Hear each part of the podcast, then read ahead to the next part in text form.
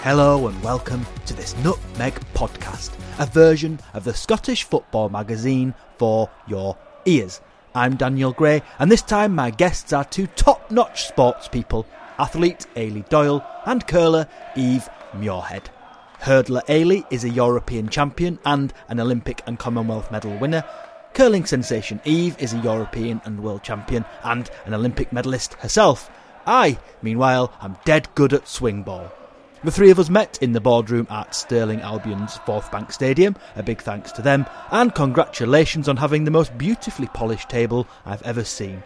Now that should be an Olympic sport. The Nutmeg podcast falls from the air and into your machines every fortnight. Please hark at who has said what so far. Do subscribe, review, give us some stars. To us, they're like a fiver in a birthday card. This podcast stands on the robust shoulders of our print magazine. Issue 11 of Nutmeg is out in mid March. Please see nutmegmagazine.co.uk for more. Enough of that, here's the podcast. Q tape. Am I right in thinking you've both been on Question of Sport? Yes. Would you uh-huh. say that this was more glamorous than I'm more, more glamorous than Sue Barker, very much. Yes. And my makeup's nicer. I think it's fair to say. Eilidh, I'll start with you. You are, of course, a Heart of Midlothian fan. Why? Um, it's all really down to my dad, to be honest. Um, he he's he's actually not from Edinburgh. He's from Oban. When he was younger and at school, all his friends either supported Rangers or Celtic, and I think he wanted to be a little bit different. And he just liked the name Heart of Midlothian, and that's pretty much why he decided to, to support them and follow them. And then he just brought our whole family up. I'm one of four. And he just brought us all up supporting Hearts and, and going to watch them. So it's it's really all down to my dad, to be honest. Dads always seem to have quite a, a sway on the family, don't they? Yeah, And did he take you to your early games? Can you remember? Early He did, yeah. I remember. I remember one of my first games. I mean, I think I'd probably been to a game before that, but maybe didn't quite remember. But I remember um, my older. I've got two older sisters and an older brother. They were at, they all did swimming when we were younger, and they were at a swimming gala in Edinburgh at the Commonwealth Pool one day. And I was too young to, to be part of the gala, so um, my mum stayed with them, and my dad was like, "We'll go and have a day out in Edinburgh." So we went into Edinburgh and uh, finished it with a, a match, a game of football at the end of it, and went to watch Hearts at Tynecastle. I think it was I, I couldn't even tell you who they were playing. I think it might have even been Ross County or something like that. But but they won, and then my dad was like, "Right, you're coming all the time now because you're the lucky charm and things like that." And I don't know how long that lasted, but that was kind of my first memory of just me and my dad having a day in Edinburgh, and then finishing it off by, by going to Tynecastle for a game. You're talking the mid 90s here, mid to late 90s? Yeah, uh, that'd have been kind of early. I'm 1987, I was born, so yeah, that would have been probably early to mid 90s. Yeah. So who are the early players you remember and the early... I mean, the one I always remember was John Robertson. I think he was obviously just just huge, and obviously he just scored so many goals. huge. Was that afterwards, I think? um, and then the sort of the kind of older I got, and then the more I kind of got into it, and, and, and then started going regularly and stuff like that, was people like Gary Locke was my favourite player. That was the that was the name that I always wanted on the back of my strip, and it was yeah people like him, and that was obviously later nineties. And then I I went and got a season ticket when I was a bit older when I went to university, and um, and uh, at the end of actually high school as well. Um, and my big favourite player then was Alan Maybury.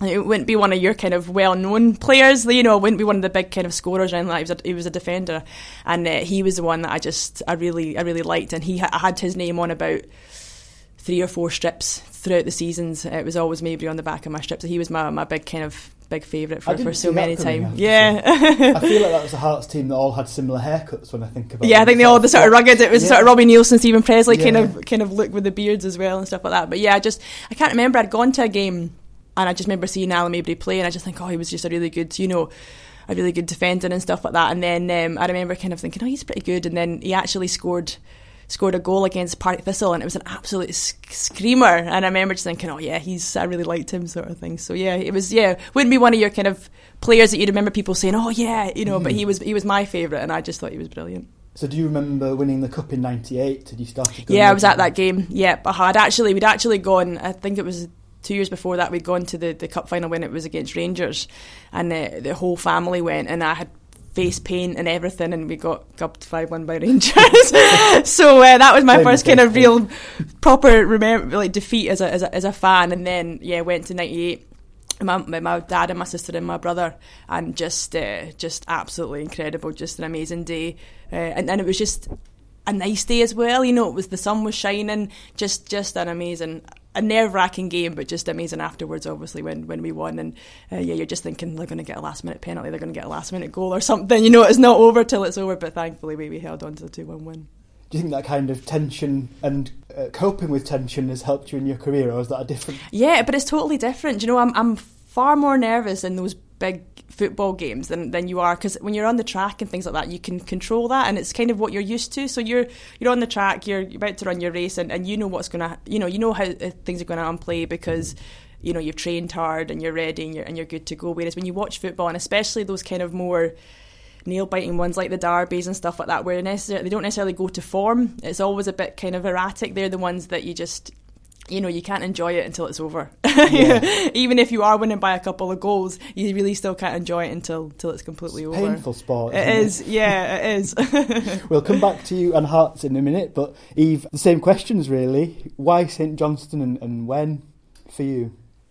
I'm a little bit similar to Eilidh actually. Like I remember when I when I was younger, like I, I was from a wee town up north called Blair Atholl, and um, Perth was only half an hour drive for us, and my dad was a was a St Johnstone fan, and he had been for many years. And I remember when we were younger, like he used to take me and my brothers along to games with a couple of our friends, and I remember the halftime like Dotty Bar and the blue popcorn, and this was only the reason that we used to want to go at that time when we were that young. And yeah, like really from then, we used to go to McDiarmid Park and try and go most weeks and watch St Johnstone as as young kids and I think it worked really well because we were a really sporty family as well. So for us to kind of get out at the weekends and the Saturdays and, and to go and watch to go and watch sport um, was was really cool. It's quite re- actually relaxing to go to football then to not be doing. yeah, like it, it is relaxing, but but then again. I also hate watching. Like I absolutely hate it. Like I was watching my my brothers and dad curl the other weekend, and I'd much rather be on the ice and, and play and I'm like a nervous wreck. I can hardly ever watch. And like football, like it, it can come down to that last kick of the ball, and it's never over until the whistle goes, is it? So, yes, it. I guess it's a little bit relaxing, but at the same time, when you're really kind of behind one team, it's not the most relaxing. And blue popcorn, I can't let that pass. That sounds amazing. oh, I used to love it. I remember at half time, used to always dash first one in the queue and get the blue popcorn and get the dotty bar with the Smarties in it and the, the hot chocolate. Oh, it used to be great. It's the stuff of a dietitian's dream. yeah, this was years ago though. I've changed a little a bit. Food, no, you're right. It's so good food. for you, all those additives. It gets you through the second half. yes. So what are the what's the early period when you remember going with your family to see St Johnstone? The kind the biggest memory that sticks with me is going to watch them play at Celtic Park and I remember getting our face painted, and I've actually got the picture at home. And me and quite a few friends from home, and our, our parents are there, and we've got the big Saints scarves and the Saints flags, and um, got our, our face painted blue and white. And I just remember that day. They they got beat one 0 but it was just such a good day. Like it was such a good day to to get away from McDiarmid Park and watch them play somewhere else, and and especially at Celtic Park, like I was like, wow, this is amazing. Being a little kid when you walk in there, like it, it seems a, a, pretty big special place. You've seen some good times. We'll come to the, the cup final later, but mm. when you look back, sort of before you were on this earth, they were a bit of a yo-yo team. Yeah, they still are a little bit. yeah, it feels stable to me because I've not been up here yeah. long, I suppose as you say, like I guess I kind of just stepped in kind of late nineties, so I've kind of had them. I've been behind them a little bit more since kind of Tommy Wright's been in charge and things, and um, they've they've like, still been a little bit up and down. But like I think what you say, like gone the days where they were really up and down, and um, like they they seem to have kind of settled a little bit from the start of this season as well. So yeah, I'm, I'm maybe lucky to get them at like this kind of stage, but they've been a team I, have always supported, and that's more or less just because I'm kind of like a local girl to that area.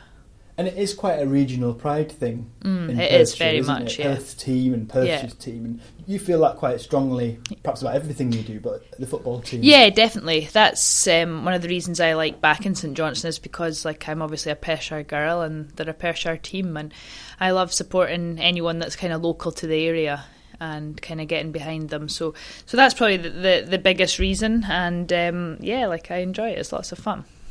And Eilidh, I read on your Wikipedia page you were born in Perth. Yeah, I So know. this is the big So why not say I know. and do you know what? As well, they said I did uh, the halftime draw once at Tynecastle, and it was against St Johnstone.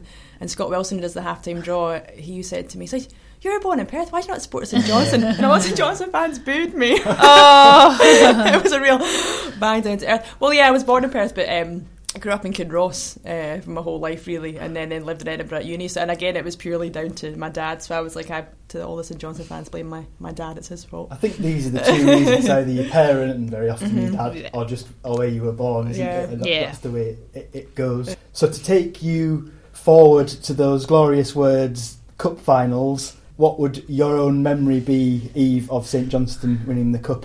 May the seventeenth, yeah. I remember it really, really well. I was there with one of my teammates, Vicki. We were we were in the boardroom and things before, and I think we were the only. I, I remember, like, I didn't really know we were kind of getting into the boardroom, and apparently, I'm the only person that's ever been in there with jeans on. I feel like a, I feel like a right rebel. um, yeah, like I, I remember it. Like that was so much fun. Like, and it was so nerve wracking though. And it was, um, and I remember driving home as well, and the queues and streams of traffic, just because everyone was at this this big game, and um, the kind of weeks and months after, like it's still kind of flooding social media and. Um, the the local like the courier at home, the Perthshire Advertiser, things like that, and it was such a big deal for St Johnstone to to get that win. It was incredible. It was, I guess, time that another team got their name on the trophy, and for it to be St Johnstone, um, having kind of fought for so many years and come close sometimes, but a long way away other times. It was, it was good, and for for me to be like a kind of Perth girl and to to be along their support and um, meet all the players and like that that was cool. I I, I liked it. Yeah. And what about being made to be one of the people on the pitch? There's a, a one minute YouTube video God. where I can't see you look like you're loving it too much. It was trying- you're trying freezing. your best. It was absolutely freezing. I remember going out there, yeah, and I think it was close to after we won the Worlds or Europeans, and so yeah, so they've kind of paraded us on the pitch and things, and that that was um, it was really good fun. But I remember like it was bitterly cold. It was so cold, but my halftime hot chocolate heated me up. a blue hot chocolate. Yeah. The, the one thing I noticed in the film is the terrifying mascot that tries to Yes, he did, didn't he? I, what remember. Oh yeah, he came pouncing from behind me, and yeah, like I was just scared I was going to trip. You know, like when you're the kind of one person in the pitch, and all these kind of Yeah. thousands of people have just got their eyes on you, and it's like when you've got heels on and you've got to go on a stage or something. You're just terrified you're going to trip, but that didn't happen, thankfully. So two years before that was your own great cup winning moment, on your second of your lifetime. but where were you? Um, I wasn't at the game. No, Um, I was competing, I think, that weekend. damn career. Um, I know it seems to always fall on the, the wrong time. Um, so yeah, so I was f- following it on a in a, in a hotel um, in Loughborough actually. Um, but even if I hadn't been competing, my cousin actually decided to have his wedding on that day. So half my family, Who gets married in there? half my family didn't make it. My brother was the only one who actually managed to to go to it. But I mean, yeah, just I, I think that was just the one that obviously being being against Hibs, that was the one that you you didn't want to lose. You know, that was the one that you really you did not because you knew that the other half of, of Edinburgh weren't going to let you forget it if you did. So I mean, I mean, I remember just being a nervous wreck in the in the build up to it, and every time people were talking about it, and you know, you get you get Hearts fans that are were overly confident, you know, and you just thought, no, don't, you know, don't, don't jinx anything. Just, um, and then sitting in this, sitting in this hotel room in Loughborough on my own, watching it on my, on my laptop, and just screaming and cheering and shouting. And then I think even when the, by the time the fifth one went in, I was thinking, right, okay, now I can relax. I think we've got it now. I think we've won it. mentality as a football fan, isn't it?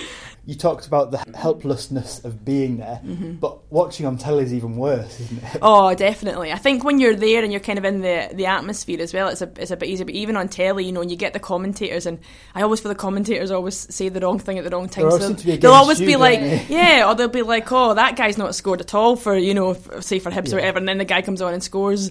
You know, Hearts have got a really good track record here, so you know they'll go and hear the favourite, and just all these things that you're feeling, oh, that's not going to help matters. Just be quiet. So, uh, so yeah, sometimes it's yeah, like I say, it's a lot more terrifying watching it on the telly than sometimes just being there and, and being in amongst the atmosphere. And you're there with your fans as well. You know, the same fans that are all kind of wanting the same thing to happen. So at least you know if if their team go ahead or equalise, then you've kind of got that support around you that okay, these guys are in it with me. You know, when you're at your on your own watching it on telly, you're just yeah, it's a lonely place. And there's always the horror of someone who doesn't understand going, uh, it's only a game. Yeah, exactly. it's not what off. you want to hear. of course, not too long after a famous hand salute.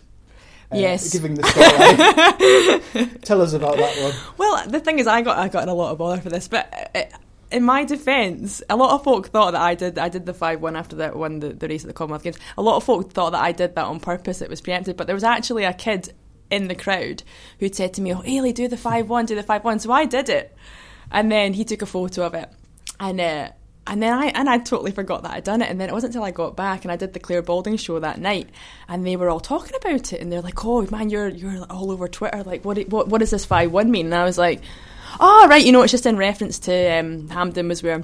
Hearts beat Hibs 5 1 at the Scottish Cup, you know, and somebody asked me to do it, and they're like, all right and i could tell there was something else going on and then i went on my i went on my twitter and it was all over Twitter, like just the fact that I'd done it and stuff like that, all these photos of me doing it and things like that. I mean, the Hearts fans were loving it, but Hibs fans not so much. Not so well. and there's always a usually an act of, of support for Hearts when you run wearing yes my my Hearts band yeah so I, I wore this I, I wore this I, di- I must admit this is a different one um, because I've had it. If you think it's the same one, I've had it for about ten years, and these don't last that long.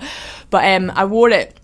I wore it at a race once, and uh, I, I won the race and ran a PB. And then I was like, "Oh, it's a lucky charm sort of thing." And I think, and I mentioned it to in an article maybe or, or to the press, and they picked up on it, and they said, "Oh, she always wears her hearts band because it brings her luck and stuff like that." And I thought, "All right."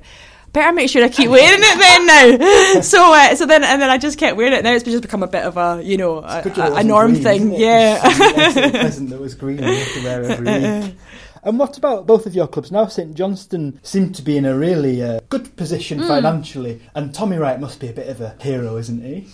Yeah, like he's obviously he was kind of on the rocks a little bit a couple a couple seasons back, but he seems to have kind of got through it. And like I think Tommy's doing a good job just now. Like the guys training in Stirling actually at the at the uni as well, so I see them quite often in there, and you kind of get on first name terms with a lot of them, which is which is really cool. And um, yeah, like hopefully they can they can keep going, and Tommy can keep there.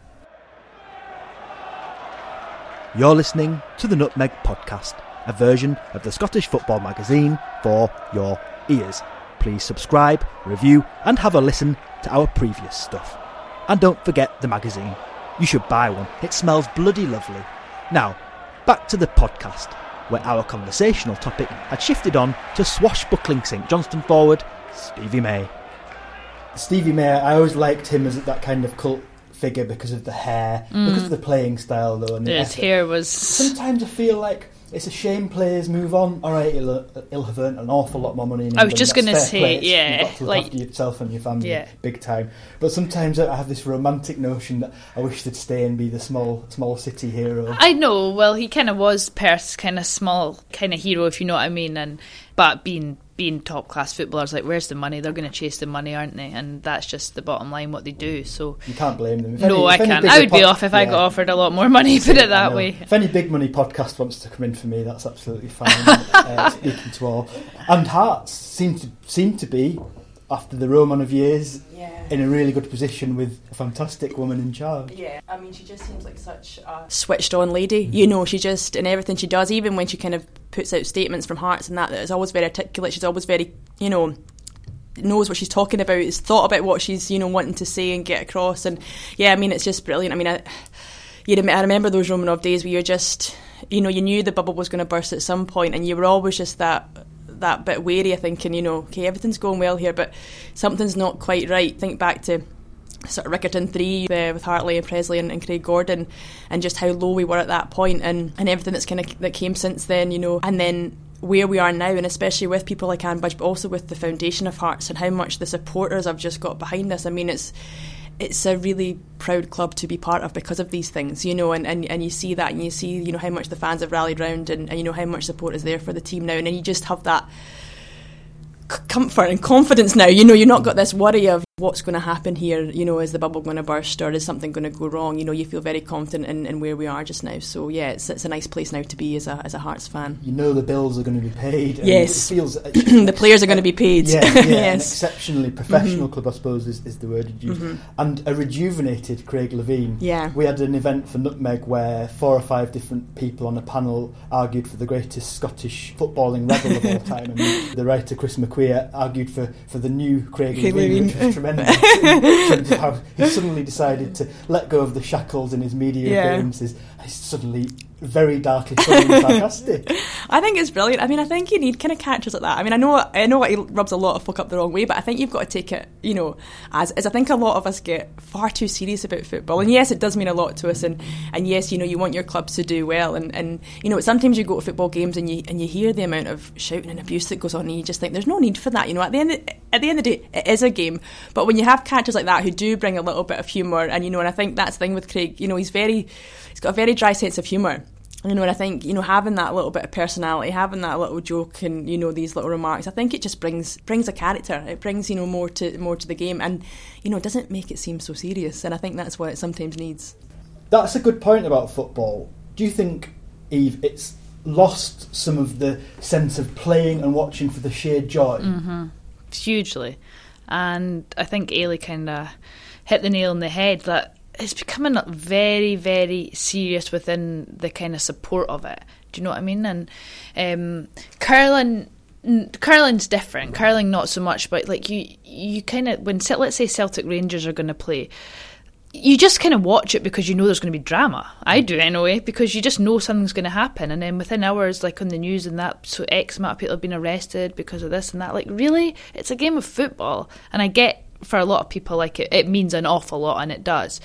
But there's just there's just no need to kind of take it to that next level, is there? But cur- curling's not like I wouldn't curling. You can't really relate to to the same as as likes of football. But yeah, like it, it's it's competitive enough, and sometimes the people out with the team are just as competitive as the as the team and want them to do well. And I think it's exactly the same in football. But yeah like I, I think over over time hopefully it'll it'll become a little bit more chilled out if you that's not the right word. Like it is a, a high level competitive sport so it's not like that. But it's just the not as much drama not as much criminal aspect of it at, at times because it's sometimes it's just too much. It can feel like that's that you're absolutely right. Certain atmospheres, you just think. I know we joke about God, it can be a painful game, and it gives you upset when they lose. But there are times when I've been, I've just thought, we've lost. Why we're here? We- Oh, I know, exactly. Because we like skill. It- yeah We like basically, singing, we yeah. like the joy of a Mhm. goal, and Yeah. stake can feel too. it can high. definitely yeah I agree Do you think there's anything from your own sporting career that would be applicable to football? You know, what makes for kind of good leadership? I think always the, the captain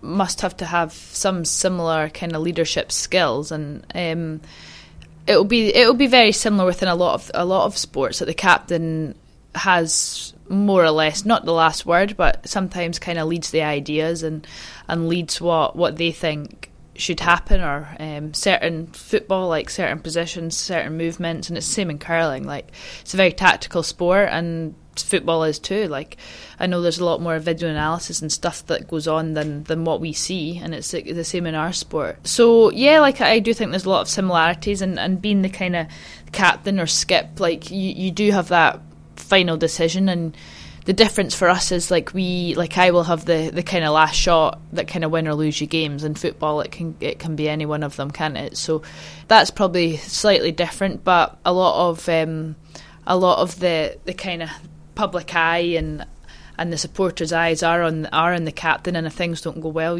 more or less it's them that get blamed isn't it Mm. Do you think way down the line you'll ever move into coaching and managing? um and will you be a Alex Ferguson hairdryer type Oh, or a, measured Gareth Southgate? measured. um, I don't know. Like I, I thought, I, had, I think I've got a little bit of time left in my career if my if my body will hold up. And I, I don't know. I want to still be involved in sport, and whether it's done the coaching side of it or the management side of it, I, I, I really don't know yet. Time will tell. and I don't. football. Eh, maybe. Eilidh, I can see the absolute devotion to football and to watching Hearts, but have there been times when comparing what you do for a living and football, as the obvious one is financial, you felt frustrations? Yeah, I mean, I think that is probably the biggest difference is the, the amount of money that is spent in football and, and towards football players when you look at being the best Scottish athlete in terms of being the best Scottish footballer. There's a massive a massive difference between that.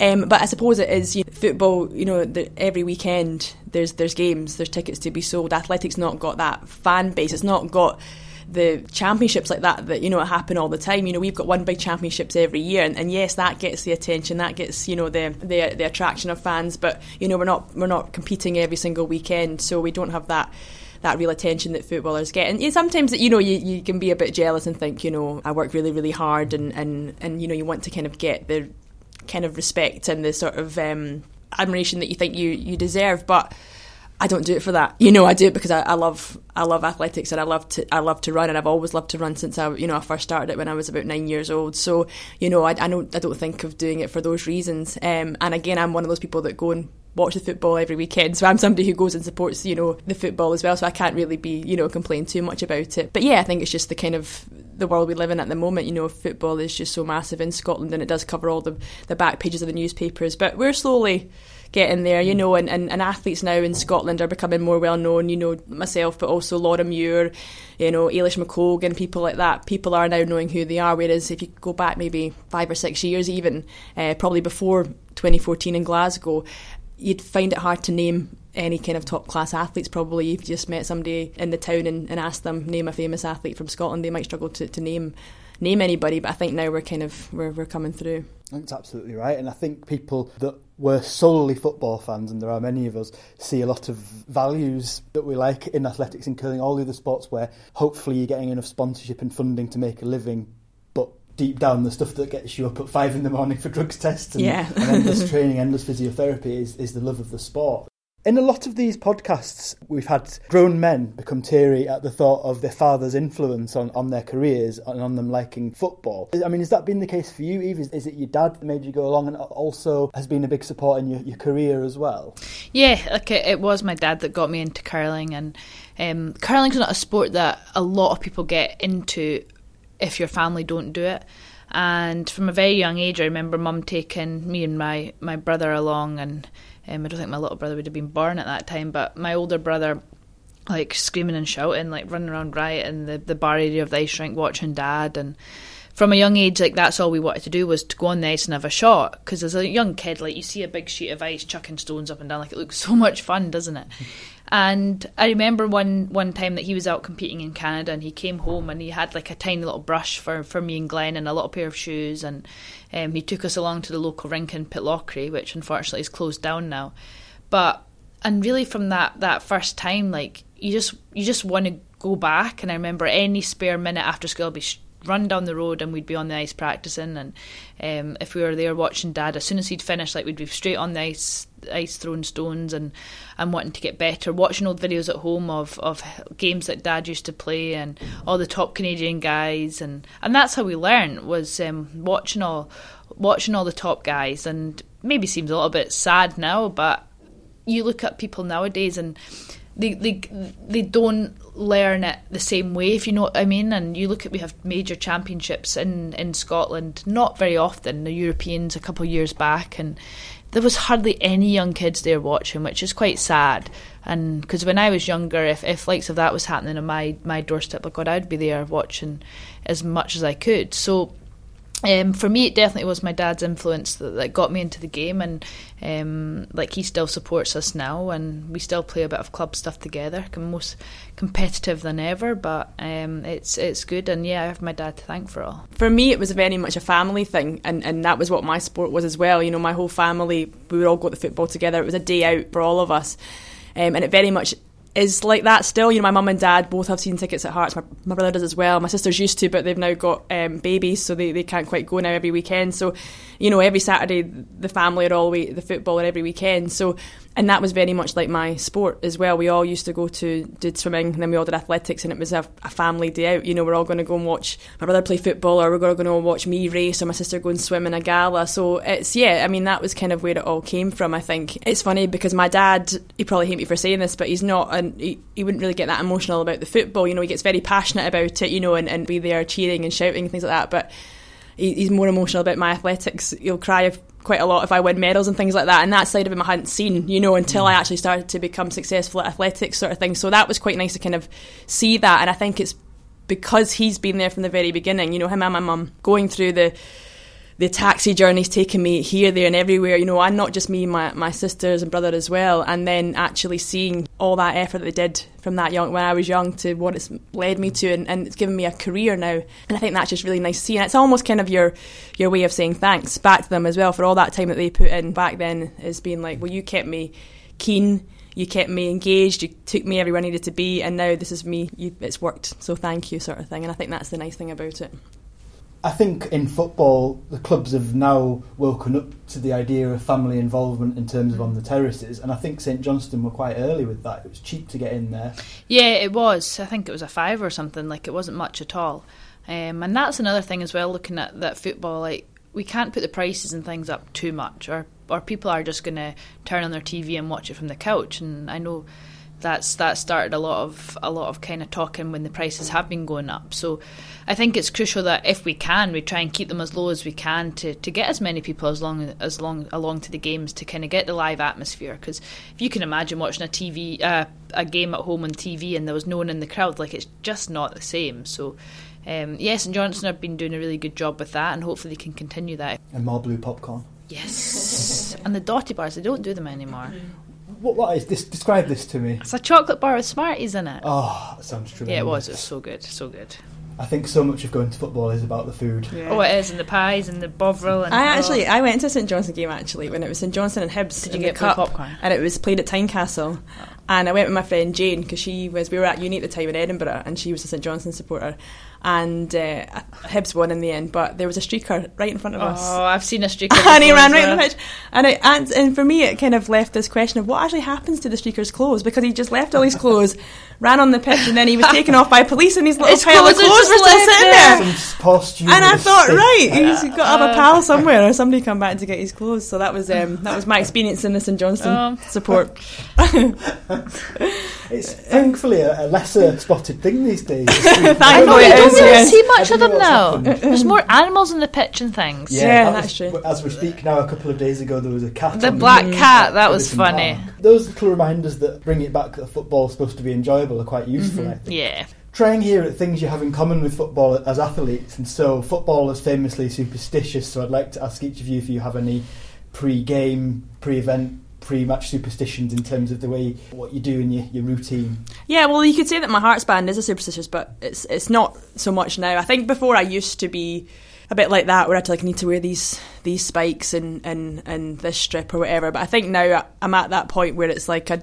I don't like to have those things because then if, if something does go wrong or you don't have the right spikes or you, you forget you forget my heart's band or whatever, then I, I, I panic. So I think not so much superstitions, but I have my routine, and and, and that's very much you know the way I warm up, the way I'll you know get ready for a race is always very similar. But nothing is sort of set in stone because you've got to be able to you know be able to be flexible because sometimes you go to track and they'll have different warm up situations that you don't have.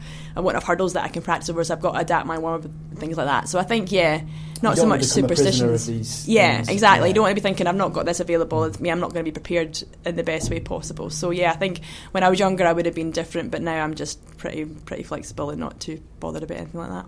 When you're racing, is it 100% pure concentration, or do you ever wonder what you're going to have for tea? No, it's. If I'm thinking of other things, I don't, normally don't run well. Yeah. That's when you know the, the focus and the concentration. I mean, for me, it's you know I'm not like Eve. I'm not out there for so long. I, I'm I mean I'm on that track for less than a minute. You know, and it's Yeah. it's very much if I can't concentrate for 54 seconds, um, then yeah, I may be doing something wrong. So yeah, for me, and it's very much it's what what I do all the time. You know, I've ran that event, ran 400 meter hurdles so so many times. So it's a case of just when you're getting that blocks, it's just like autopilot. Just you're just executing your race plan, you're executing that. And I know I've had races where I've I've switched focus and I've been thinking about beating somebody or thinking about somebody who's gone out really hard and I've been thinking, oh, I need to react. And they've been the races that I've not been happy with the outcome. So uh, once I focus on my own race and run my own plan, I'm always happy kind of with, with the outcome. But if I've, other things are going on in my head, then uh, then I'm, I'm not thinking right and I'm not happy. I think that must be true across across sports. And Eve, do, do your, does your mind ever drift to blue popcorn? Yeah. it's becoming a theme. You're going to get a good Well, sponsorship yeah, deal out of it. my um, my my games can last like up to three hours, Yeah. and it's a long time to concentrate. So yeah, I'll must I admit, like I'll look at Daisy in the crowd or so and so over here, see what they're wearing, or think about what I'm having my tea, or um, but like when when I have to concentrate, I concentrate. If you know what I mean, I would say ninety percent of the time I'm I'm concentrating because curling's like one one missed call by me and it could cost you the game. So it's it's not worth it at all, is it? So um, yeah, I, I do let my mind wander, but when I need to be in the zone, I am. Just before we wrap up, very soon Scotland's greatest national team, the women's team, mm. will be playing in a World Cup. That's surely going to be a, a, boost for all sport in Scotland, I think. Oh, I, I really hope so, and I think it's a massive opportunity for Scottish sport.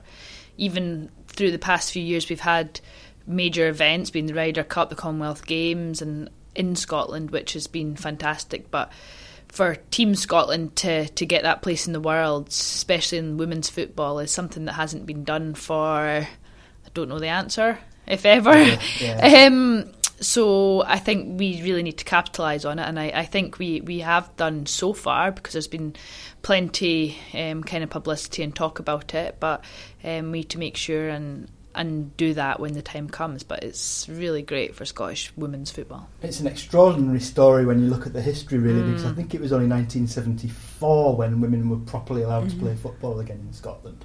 And obviously, there hasn't been much resource in the games. So it just shows you what a job Shelley Kerr and the team have mm. done. Yeah, and, and remembering, not, these girls aren't all full time footballers either. You know, a lot of these girls have got jobs, you know, and, and, and are working part time and things like that. So to be able to do that and, and not be f- completely fully focused as that as their main main job is just fantastic. And uh, I think it's really important that obviously, I mean, a lot of people we've got behind them when they've qualified because you know I've been at quite a few kind of awards dinners and that this time of year where they've been winning. Shelley's been getting the coach of the year, they've been getting team of the year, and it's important about keeping that going. You know, yes, they've qualified, but let's really support them. And the fact that they've got England in their in their draw, I think, will really kind of boost that as well. You know, people will be wanting to, to watch the Scotland England game as well, and, and, and hopefully just really get behind them and kind of keep this momentum going shows you a bit of the joy that can still be wrought from football despite those excesses we talked about. Okay, to wrap up entirely, I would like to ask first of all, Eve, your future aims, personally in sport, and of course for St Johnstone. Uh, for myself, we are just hitting our Scottish Championships next week, and then hopefully that will lead us on to the Worlds if that all goes to plan. And the big goal, I'd like to go for another Olympics in Beijing 2022, and it's a tough ask, but I think it's definitely doable. So that for me is is what I want to do. Um, St Johnstone take over Hearts in the league. it's all about the little. Yes, it's those little things. No, I just hope they can, can kind of continue this recent run of kind of good games and keep consistent. I think consistency is quite key um, and try and get a few a few more wins under their belt would be nice. And send you and the team a bit of blue popcorn next time you've got a big match. Yeah, get some shit then.